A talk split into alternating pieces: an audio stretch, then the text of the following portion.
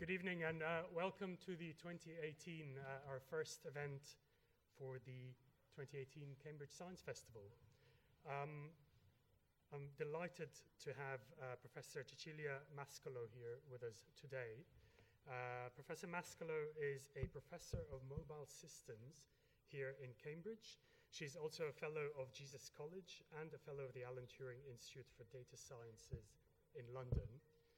Um, her research interests are in human mobility modeling, mobile sensor systems, and networking and spatio-temporal data analysis. I have no idea what that means, and hopefully Professor Mascolo will enlighten, enlighten us all about it uh, this evening. So please uh, give her a warm welcome. Thank you. Okay, thank you very much for being here. I appreciate it's a Monday evening, and uh, I appreciate your time very much. So um, I'll try to make this entertaining. The audience is diverse, and um, I'll have to pitch at different levels, um, so forgive me if something sounds a bit more boring and something sounds a bit more advanced. Uh, but at, at, the end, we'll have time for some questions and uh, some discussion. So um, this talk is really about mainly what devices that we carry already around with us, mainly phones, as you see in this picture, um, are able to do. And some things you already know because you, you use these applications and use this uh, sort of uh, services already. But some are things that are in development. So we'll discuss them and we'll discuss the challenges and opportunities that uh, arise from, from these sort of devices. And I'm not just referring to mobile phones. There are devices that, again, are out there that you wear in other parts of your body and, and, and some that um, uh, we, we have used for not just human, but also animal um, tracking. This is a badger, um, and we tracked a number of them in an Oxford forest. The collar contains uh, an RFID tag, a, a, an active RFID tag, so we could monitor their interaction and their behavior. This particular badger is not dead, it's simply sleeping, uh, because they're quite fierce animals when you put these things on, they, my, my zoologist colleague um, tell me. So, although with technology we're not able to do the Star Trek teleporting yet, definitely we're not there, um, I would say that some parts of this future vision has arrived. And for those uh, very, how many of you have seen, watched, or known of Star Trek? Um, quite a few that's good. I was afraid that the new generations would uh, let me down when I went uh, in this uh, memory lane. Um, so the first one, if you remember, was uh, a, a, a, voice uh, translator microphone that were holding, and um, earpieces that could connect various things and allow you to talk, but also could have sensors inside to monitor you. Uh, tablets everywhere, but also this, this device here down um, here, I, li- I like walking, so I'll be around, is a tricorder. And, and that was used to, to measure the environment around you, scan things around. And, and this maybe might be something that you feel we're not quite there. I'll give you a, an example uh, to show you that we might just be um, already there. So this is, uh, if you just take a phone and um, probably you have one in your pocket, so some of you might have one, a smartphone in your pockets. It has a, a, range of sensors. Can, can, you, can you read it? It's not very important to read the small one, perhaps the big things. So there are uh, some proximity sensors. There's a compass on your phone. Um, there is an accelerometer that measures vibration. There is a, a gyroscope to measure um, rotation. The microphone, we'll, we'll, talk about the microphone. The microphone is really there just to monitor your voice, but to, to, to, to get your voice, but um, for calling, but it can be used for other things. Um, there is a camera, there is a light sensor, um, there's a thermometer in, for the inside part of the phone. So um, my aim in the first part of the talk is to show you, um, I'd say, three big applications uh, where this technology um, can, can, can stretch um, our knowledge and the way in which we understand things. Um, and, and, and, these are mainly, generally, understanding how city functions, um, how they're used, and how, and then, of course, how we can improve that. Um, transforming the way we work inside our buildings and our day to day interactions with other people, and transforming health.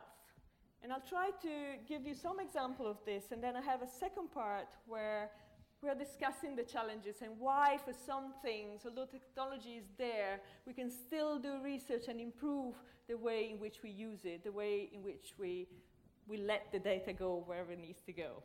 Um, and I'm sure you will have things to say about that too. So let's start with cities. Um, and I, I, you know, if you, if you are um, more interested in this, um, I, I, should say this is also on my webpage that I, keep all my papers public, so you can go and browse and look which ones look urban and, and download and perhaps read some of the abstracts if you're more interested. So um, this should be very familiar to you. So you, um, the localization um, sensor, sensors that are in your phone allow, allow you to be localized quite precisely when you're outdoor. And um, this allows a number of things if you use Google Maps to understand where you're going um, or where you have to go to navigate to a place. Uh, that, that's an obvious one. Google also lets you download your own data for the past steps. So if you, um, if you want to see where you've been, uh, there's a way to let Google log this and then and keep this information on your phone so you can see your history. One more advanced service that perhaps not many of you have used, but they're out there, this is just one example, is one that allows you to tell your friends that you are in the social services, uh, in the social network service, that you are in a particular place. So you can say, I'm now in this Mill Lecture Theatre, and your friends will see in this service that you are actually there and perhaps decide to reach you. Data of this kind um, start being able to, when I find my mouse, I can animate this. I found it before. Now it's difficult for me to see where it is. Can you see the mouse? Okay, let's come down. Well done. Thank you. So this is an animation that shows you what data can do. This is New York. The colors are, I haven't started the animation yet. Uh, maybe I should because then I keep losing my mouse and I don't have it in front of that. Great. Now I did. Okay, well, let's, um, let's skip this animation. And um, I'll just tell you that um, with Manhattan here, we can um, see that the circles are um, locations. And the bigger the circles, the higher the number of people that are in this location. And um, the colors are different types of locations. So we can use the data to understand the use of space during the day in in a city. Um, I have managed to start animation, which is a good thing. So, a different time of day, the city is used differently, and we have a very fine grained overview of how this is used statistically. Now, um, as you see during the day, um, there are more activities. Some, some of these places are uh, more used. Some are, uh, transport becomes a big thing. Um, at some point at 10 p.m., people start going back, and the, the, the purple one are uh, nightlife, and um, uh, gives an animation of how um, the city is used. Now, um, this information is quite temporally precise. This is a specific venue. Uh, on the x-axis you have the time of day, and this graph shows the use, the, the, how many people are in the place on Monday, Tuesday, Wednesday, Thursday, Friday, Saturday, and Sunday. Now, could you guess which kind of place this could be, um, given its usage, and how people tend to be there and when? Any guesses? It's not a restaurant. The reason why restaurant looks quite similar, is a good guess. Um, usually, this peak at lunchtime is a bit higher for restaurants. If I showed you, in fact, I should show, show you restaurant. Um, it's not transport hub. Transport hub tend to have a, a, really good peak there, and then it never goes down much after lunchtime, um, if, if, I remember correctly. Um, this is a gym. some people guessed this in some of uh, the other talks. Um, so this is how uh, we go to the gym, and that comes out of this kind of data of people telling each other uh, where they are. This data can also be quite useful to understand the growth of cities. This is uh, temporal data Um, at 2011, this was London, lots of places in the middle. Um, they hide the color, it's like a heat map. And these are the new places created uh, between 11 and 14.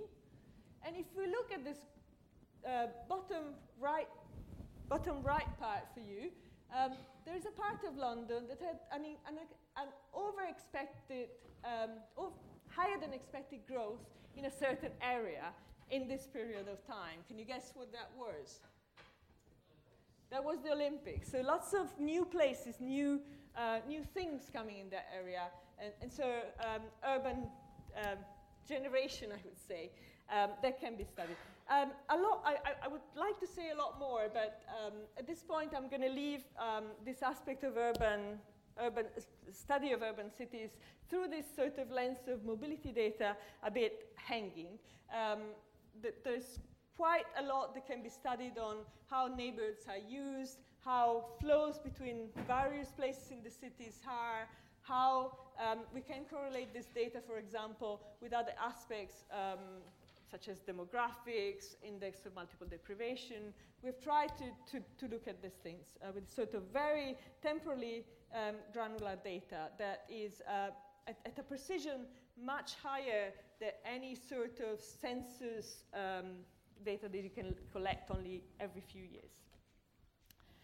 Now, that was data um, collected using location, right? So your, your sensor on your phone that collects location. Um, some of you probably are carrying devices to monitor their activities. Even your phone can already monitor your step, step count and, and your, your activity during the day. And uh, this is often done through a co sensor uh, called um, accelerometer. And that's a sensor that monitors how much really um, your phone is vibrating. And, and, and through some analysis of that signal, we get the analytics of the step. We can understand if someone is walking, someone is running. We can even understand if they're on the bus or if they are on a different public transport. There have been studies showing that you, you, you can understand all that. You can even, this is one of our stu study, you can even understand if just by using the accelerometer and the gyroscope, the gyroscope um, is, is kind of used to tell how much you're rotating somehow. I'm, I'm, I'm really simplifying. But um, if I can tell if some, just by using these two, I can tell if someone is on the same route as yesterday, for example. Let's say that yesterday I went to work at rush hour, you see the red line there, and it took me quite a while to get there, but I was on a specific path with certain curves um, going up and down certain streets. And today, I was much faster. Perhaps I went a different time, there was no rush hour, but my acceleration and my turning was the same. So the two things could be recognized as the same thing. This has no location data.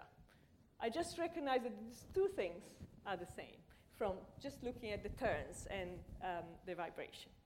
So um, there is, there's quite a lot that can be done in the outdoor, looking at how these sensors can um, tell us about our behavior. And some of these things, I hope this particular one was less, uh, less obvious.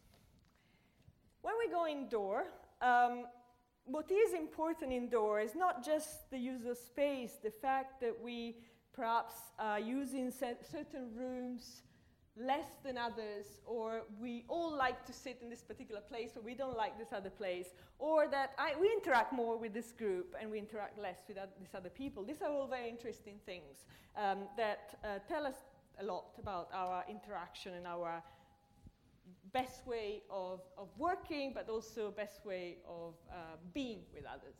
And we, we have explored a few other sensors, a few other things that can tell us about this.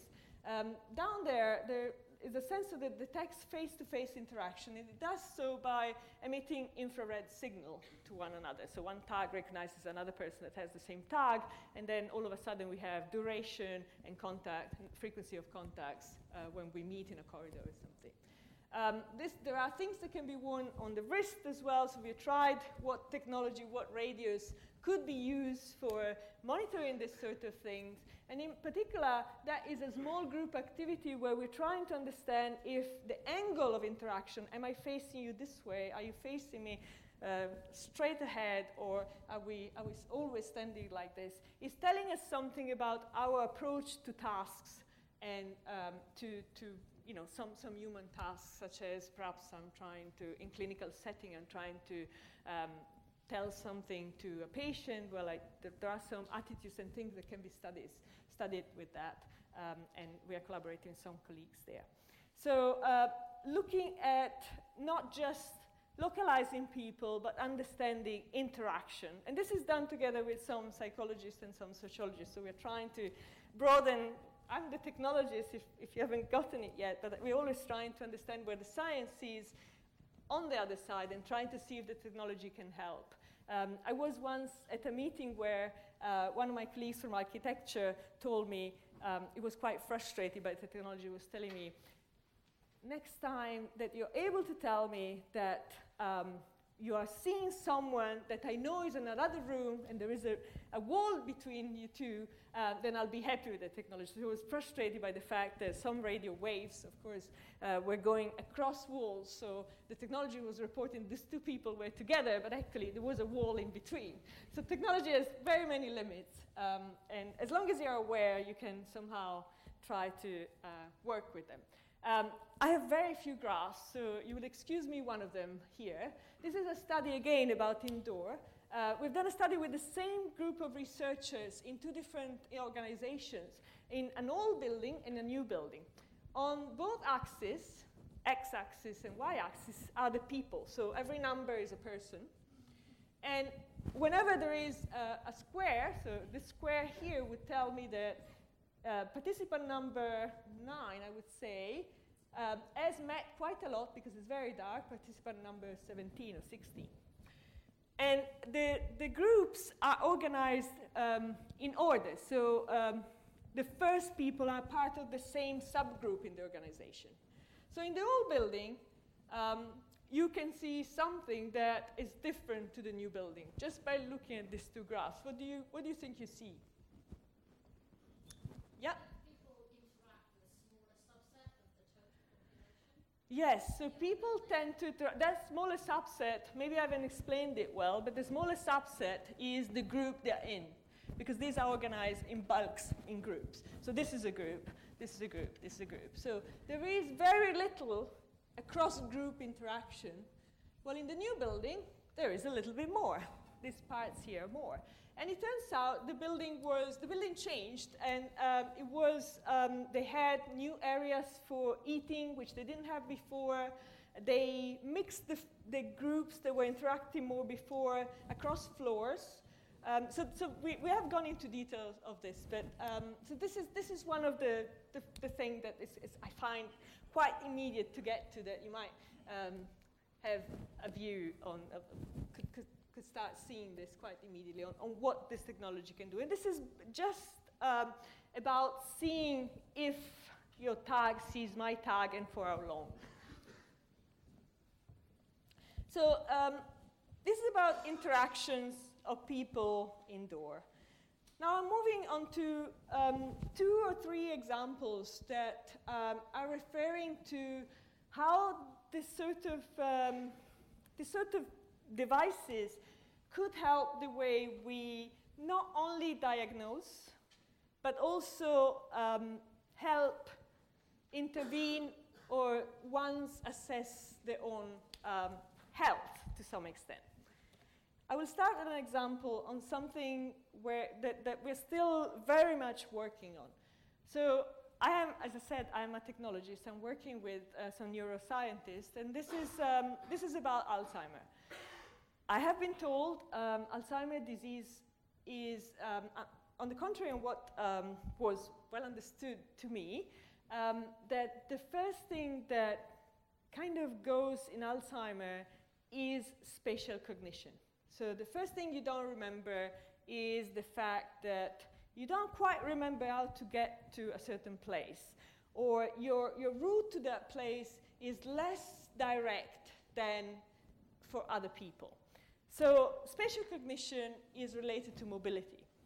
So um, one of the things that I know about Alzheimer is that um, catching it at early stages might help curing or limiting the progression. While catching it late uh, makes things much more difficult because we don't yet have the drugs to um, improve from that point onwards. So um, we are trying to um, now, in fact, these days, we're rolling out a study where we are collecting traces, traces by meaning um, people's mobility patterns from their device, the device they carry every day. Um, we collect these patterns and we're trying to understand if we indeed see some differences in behavior from big, big numbers. So, um, control studies, so people um, who don't have the disease and people that now have the disease, and eventually we'll do a study with people that we don't know if they have the disease, and we'll try to um, have a scale. Um, now, that I, will get back to this study because, as you can see, um, collecting data of this kind, um, and I, I, haven't gotten into the question that is probably the elephant in the room at the moment, which is why are you collecting? This is, this is spooky. This is actually my data while I move, move around town, but um, it's quite private, right? It, it's, it's, it's my data. I don't want you to see it. Okay, today it's fine. This particular one is fine. But others, I don't want you to see. So how, we, how do we obviate to, I really want to do this study. It's very precious. It might help people, but, but this. So if you, if you can pose that question for another, um, you know, five, ten minutes, then uh, I, I, might get to some sort of answer that, uh, or discussion point. One other thing that uh, we've been conducting is a study on um, with mental health. Um, depression and mental health, this is again with psychologists, is, um, is a big problem. People don't like to talk about it. People don't like to, um, to get um, exposed or to to go to doctors is, is kind of a stigma to a way. So we think, and, and many other people, this is something that's quite advanced in, in technology, mobile technology at the moment. Um, there are lots of apps, there are lots of tools to help and to get advice from or reporting um, automatically from devices. Um, we are trying um, to go beyond that and trying to see if from the behavior we can detect from the devices, we can understand something about the mood of people um, and how they feel throughout their day. A study we've done, this is just uh, a, small, a small sample of the data we have. This is only 150 people, and I will explain what this is. On the x axis is the day, so this is hours of the day. The three groups are three different um, act activity groups that actually turn out, I don't give you the numbers here, but there are in a paper, that correspond to how, in average, they're reporting being happy in their life um, in, in those particular weeks. Weekend and weekdays. The most happy, and in fact, active group is the one on the top. And yes, they wake up a bit later, as you can see. Their activity, the red means activity of the accelerometer. So this vibration sensor is not even it's, it's not even locations. We don't know if they move. What we know is that they are, their phone, maybe in their bags, is moving with them. Or they are calling someone, because when I call, I move my hand. So there's some sort of activity, some buzzing around about them um, that can be seen there. Less active group, which also correspond to a, a, reasonably, these are aggregate values uh, across big numbers, right? So they're just very very light indicators that something is, some, some, some message is there. And this is the less active. We have biases, we have, um, it might not be true for everyone.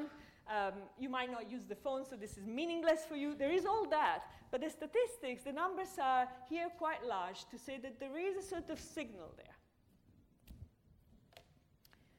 The other thing that is, is less obvious um, and is, is, you know, about mental health and um, and emotions and mood is uh, the fact that it can be detected in other ways. Um, we, um, the accelerometer, the location, um, I have already, perhaps you've seen it a bit in the news. Um, you know, you don't move much when you're sad. Yes, there is a correlation that has been, um, has been studied. Correlation between how many, how much you move around, and you're going out of the house, um, so location and, and mood and there's a correlation, in fact, with activity, as I've just shown you, and mood. Um, what about the microphone? On our devices, there is a very spooky sensor that can be turned on and um, can detect your voice and can, in, in a sort of, uh, again, very spooky way, understand your emotions. Um, we have done, and others have done some studies that by detecting the voice from a microphone, in fact, on a phone, this was on an Android phone, it is possible to match it to um, models of voicing for various emotions, happiness, sadness, and understand the mood of the speaker. And understand if someone in that particular moment is happy or sad. Um, there is noise because if you do it from a phone, it might be in the pocket, it might be other people outside, but the other thing that can be done is recognizing the speaker. The microphone can be used to recognize if it's actually me uh, speaking in this microphone. Um, if you, if, you, if you have heard uh, the fact that there are um, this, this tool, Alexa, Amazon Echo, in your houses that detect your voice and you can talk to them and um, and, and this is this is just beginning. If I say, "Hey Siri," this phone probably, yeah, did turn up, so it recognized my voice and wants to talk to me. Um, so so so again, another another very useful. Wouldn't it be useful to have this uh, to report how your day has been and if what kind of mood you had today? Um, to me only, I don't want this to go anywhere. Uh, I, I'm as as worried as you are about what this can can do and what can be done with it, but as excited. So there are the two sides of the same coin. And I, I will hopefully um, get to a point where I'll, I'll, I'll um, talk about what I think can be done to mitigate all this. It's not an answer, but it's a di- direction of answer. These things, is not an, these things are not answers either because they're very, they're still very primitive to an extent. They're not very precise yet. Uh, the models don't get very precise. It's an indication. We can do it, but noise, um, other issues, um, are, you know, they're not perfect yet. In, in the context of emotions, and going back to the fact that I said um, that, you remember that Star Trek tricorder thing? The fact that you could scan things around? Some of my colleagues, this is not my work, uh, because I don't work with, with, with radio signals much, um, is, and I'm trying to, uh, this I'll try to give you a video. How many of you know what the Big Bang Theory is? Oh, very good. Okay. So maybe you even watched this episode, but I'll, I'll, tell you what this is about and then I'll give you a break by letting you listen to this. Um, so my colleagues at MIT have, and they even demoed this for Obama, um, they had a way, they have a way uh, by which, by um, letting a device um, emit some radio waves, and that could be from the phone, in fact, um, which hit my body. They can recognize the heartbeat, they can recognize if I'm breathing, at what rate I'm breathing. And as a consequence from that, they can recognize my emotions just by using the reflection of the wave on the body. So we can do it with a microphone, but we can do it even with contactless. So my phone there, um, I, am simplifying, there are better devices than the phone that can do it, can emit some radius that bounces on the bodies and can recognize heartbeat. The, the useful thing about this is that it, it, would be really useful. In fact, I think there are applications for babies in a cot. You want to know if your baby has a heartbeat, right? Without any contact, um, you put the device there, and then um, that that, that's recognized. Very useful. Um, but they've done an emotion uh, recognition um, application, and this went into, and again, um, let me find my mouse. Okay. We'll do it the hard way.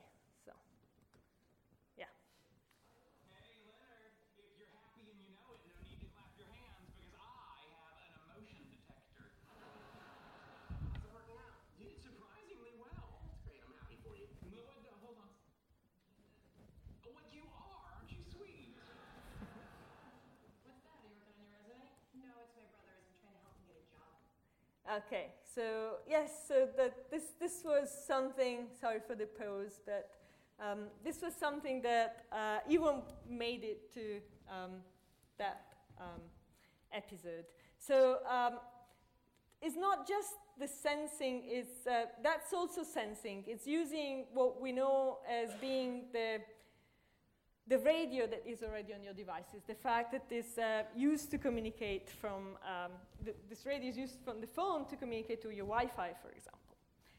So, um, let me look at the time. Okay, so why is that um, we have all these advances in technology and what are the reasons, what are the challenges that um, are being faced by this technology and doesn't quite let us get what we want? Why can't we do, why can't we be happy about these applications, completely happy about these applications? So um, I'll start with the simple ones, the ones that are probably non-controversial. So this is my, is a sleep sensor, um, and it's me again, um, because it would be not good to show you data of other people without their consent. So this is my data.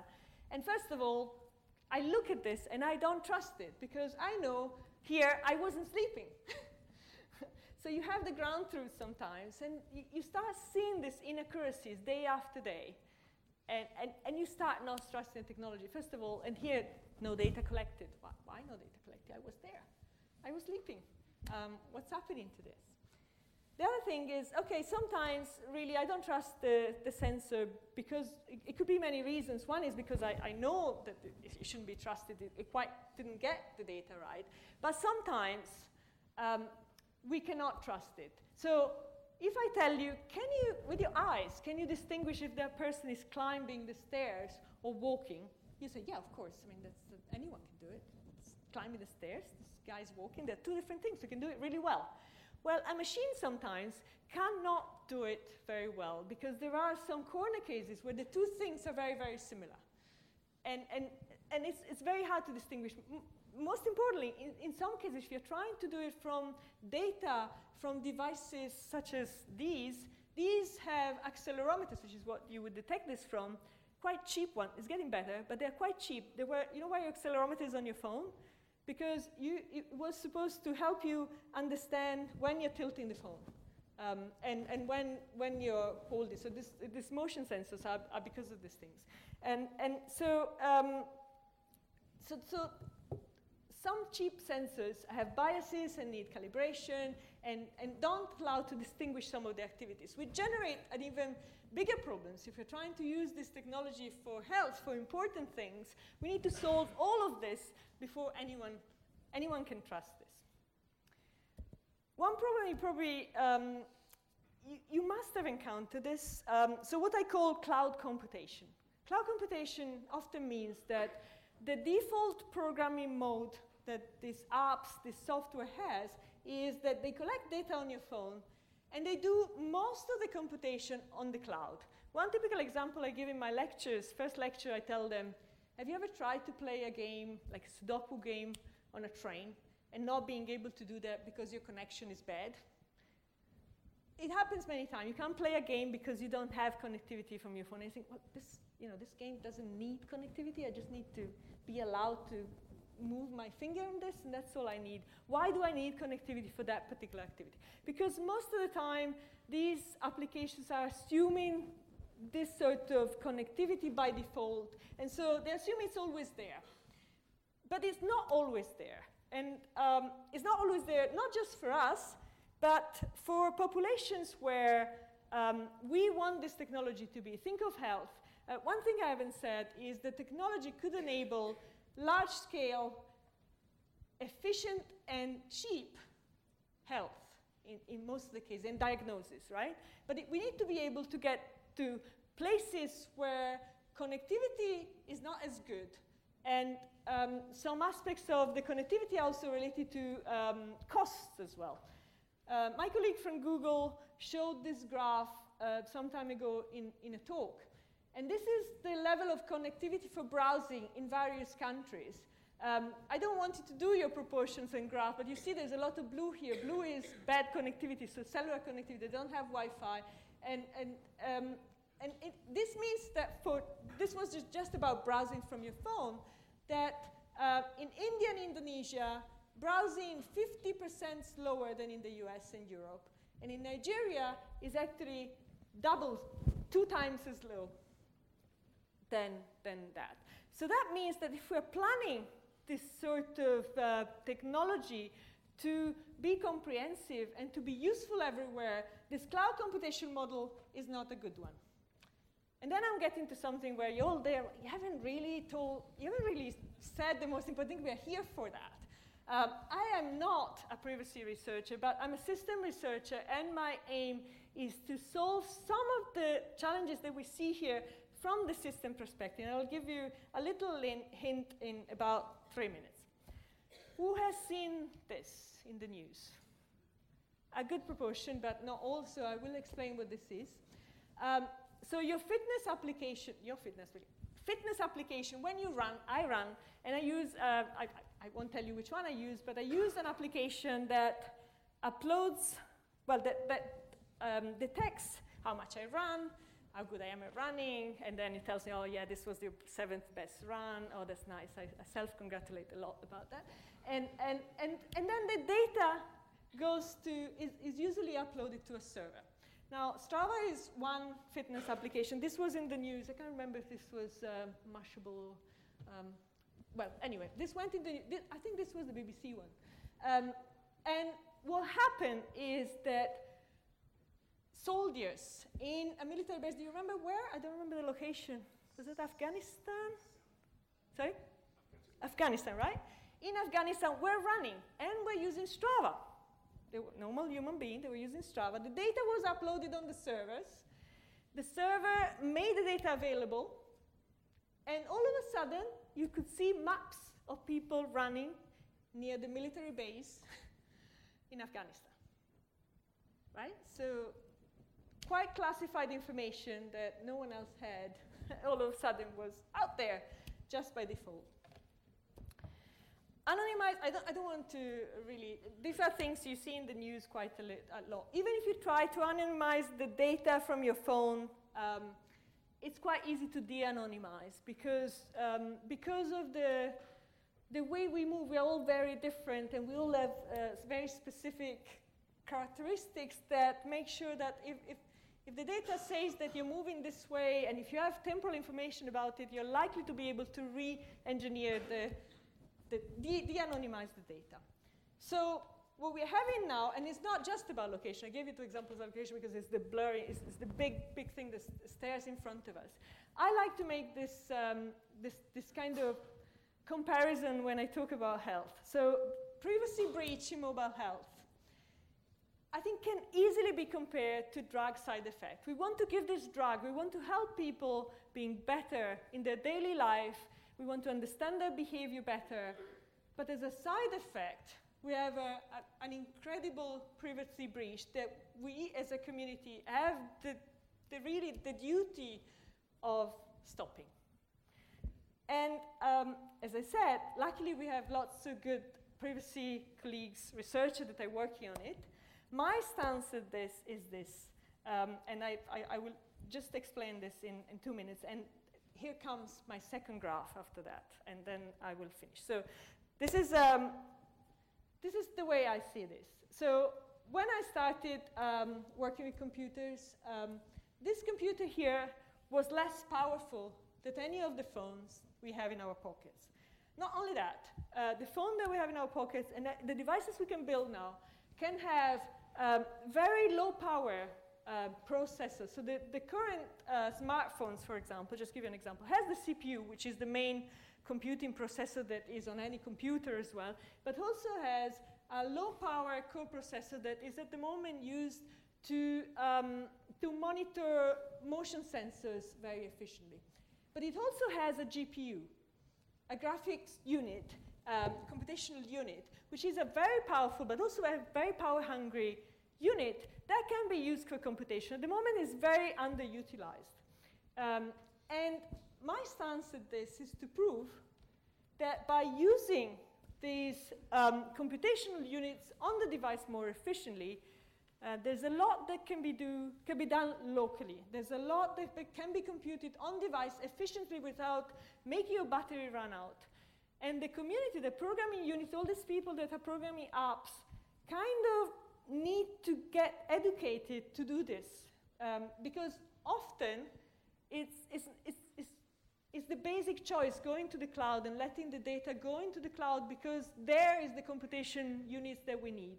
Is not always the case. Sometimes we want the data um, for statistics purposes, but sometimes we don't want all the data. Why do you need to get my voice out of my phone? Maybe you need some features. Maybe we can negotiate what needs to get out of the phone. And I have lots of colleagues who are working on this negotiation protocol. So, what really can I be in control of deciding what goes out of the phone.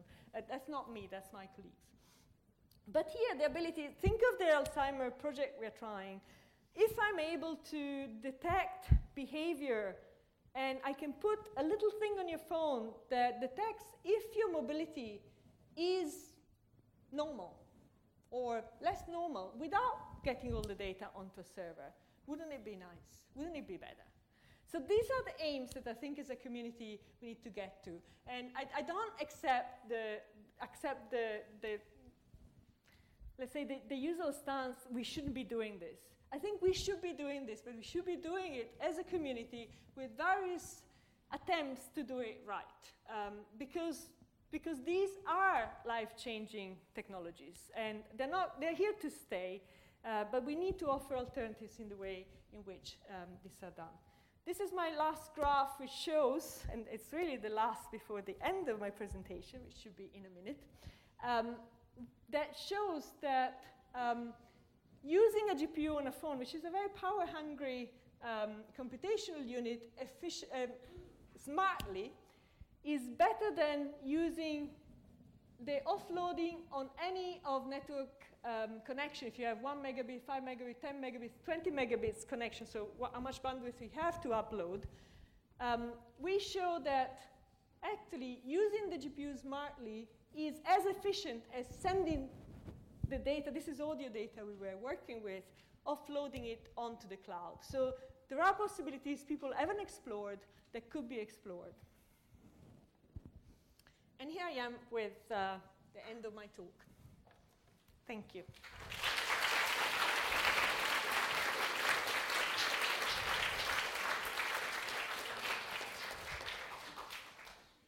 I'm very happy to take questions. One here. do you, where does consent sit within your analysis? Okay, so um, it's a very thorny issue. So for any studies I do, um, there is, I, I, go through ethics boards and all of that. So the, the, the university is behind all of this and they're looking at processes.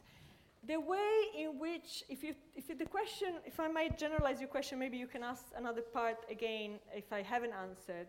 Um, the way in which applications ask you to agree if the data goes back to them, so sensor data, for example, location data, is that they, they put a box on your phone. Do you want this app? If you want this app, you need to agree that the location goes back to me. And um, there is consensus on the fact that this is not consent. and, and, and that's exactly the problem here. Um, it's a speaking. One thing is if you have a direct contact with the user, you're doing a study, and so you can talk to them and say, look, I'm getting your location because we're doing this study uh, for Alzheimer's, so I'm talking to you, and, and we agree that this is a good idea, and I'll tell you how I deal with the data. But reading a box on your phone is probably not good enough. Um, and sometimes people don't know what this can lead. They don't know that the data can lead to, you know, the Strava. Yeah, it's very difficult. I don't know if you have a view on this. Can, can, can you get back? Um, I would say that we all really ought to have a clear and unambiguous right, legal right, to, cons- to not consent to anything being monitored if we wish. But it, you do, you can say, no, I don't want this app, right? Right now, no, I'm, par- I'm, I'm, but, I'm pushing you, you would actually here. have to say, hmm? I don't want the phone wouldn't I? I'd have to say I don't want the phone because. Oh, I don't want this app. Yes, it's, it's, it's yes, it's very difficult. Mm. So I think I think it's uh, it would be better if we found alternative way of giving you the service you want with those kind of enable capabilities in a more privacy preserving way. Or allow a better way to negotiate um, where the data goes. There are different layers at which you could stop the data going through everyone. Could have federation of middle layers that collect everything and then they distribute whatever is needed. People have, have started to come up with potentially good alternatives. Not, not me, I'm just saying, general community. This one there, I don't know if you can reach them. I can repeat the question, well, yeah. Yeah, I want to ask, do you think it will help your field if uh, more companies will publish their terms and conditions in plain English? Um, I, I'm not a, um, I, I guess this question is a meta question. Uh, it probably wouldn't help me directly, uh, and I think, I'm not sure it would help people to understand really what that can be done with the data. I, I think you can write in plain English, I'm collecting your accelerometer data or I'm collecting location data. The question is, what I, I, should list all the million things I can do for you to understand. The best way is educating people. And I think, I mean, depends what you mean by honesty. Because if I tell you, yes, I'm collecting accelerometer data, you're not very worried, probably, right? But then I show you what I can do with accelerometer data, then you get more worried. Um, or I'm saying, yeah, well, maybe a bit of both, certainly. Oh, I saw one here, but the, did I see one there as well? Just to make sure I'm not. Um, but let's try this first. And no, but maybe I wasn't sure. Maybe I didn't see one. So go ahead. Okay, let's try first. Then he said he's happy to. No, no, no. I, I, there was one there.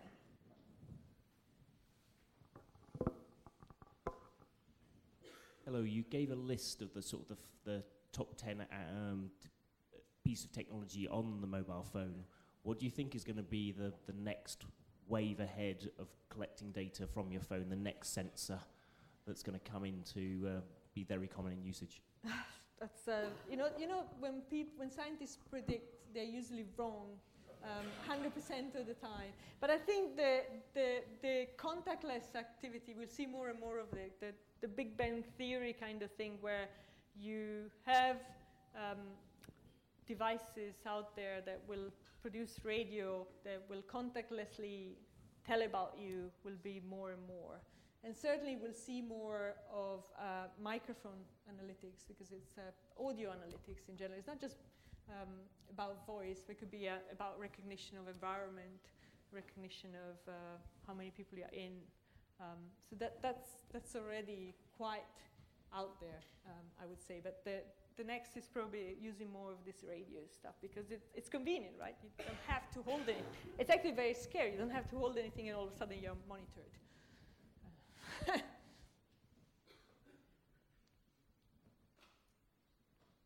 There's still Uh, what is the difference between like CPU and GPU? The CPU is the normal computational unit. The GPU is generally used for graphics computation, so it's more processing efficiency, more parallel. It's used to process images generally. Uh, but you, although you didn't mention about the transforming like a banking system, but uh, because of the smartphone like uh, smartphone like payment system like the WeChat Pay and Kak like Alipay and Apple Pay, mm. Mm, uh, it it can uh, make the influence the banking system. It, uh, I mean, it can give more data about the user's financial activities. That's for sure. Um, fortunately and unfortunately, um, the banking system, I think, is probably being affected more by cryptocurrencies at the moment than it is by this certain techno technology which is already gone online. Uh, what do you mean by, by being affected? Um, you, you, I'm not sure you would even have more data because you already have your card transaction data, and this would be quite similar. You're paying from your phone before you were paying from a card. So, um, they might get more data about you from the fact that you have an app um, on your phone and already um, banks already have an app on your phone, and that might collect other data about you. So in that sense, maybe. Um, but payment, I'm not sure it's adding more. Maybe I'm wrong. I haven't thought enough. It's just the first time.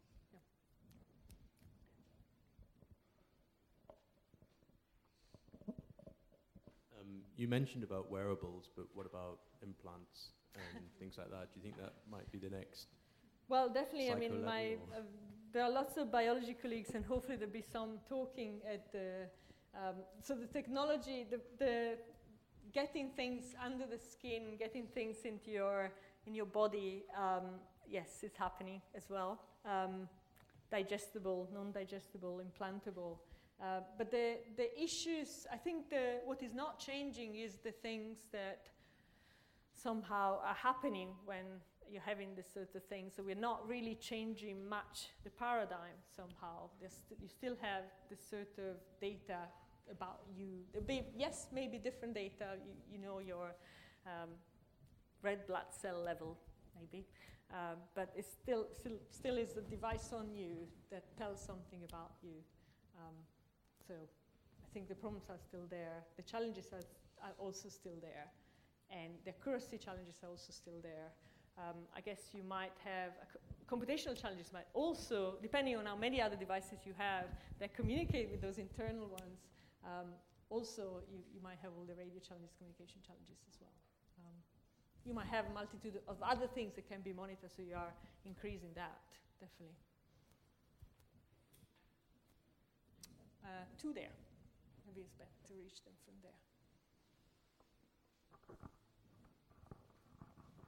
Um, you mentioned obviously when you had the sleep one where it said it had no data. Um, we recently bought a really rubbish uh, watch that says I do thousands of steps.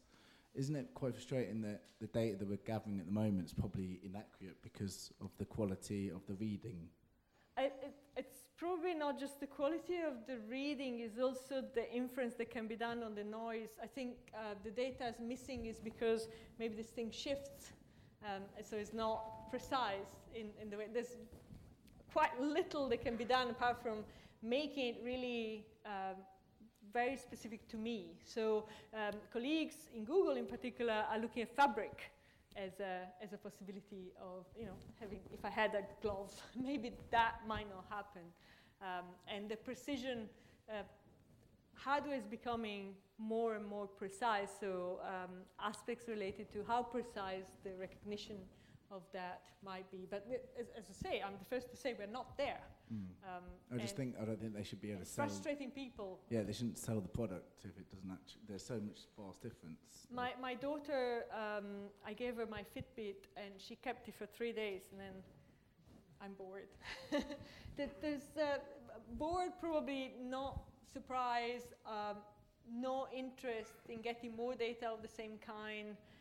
All of this needs to be looked at. Um, and, and if people are frustrating that, then, then businesses will stop producing those devices because they won't be bought.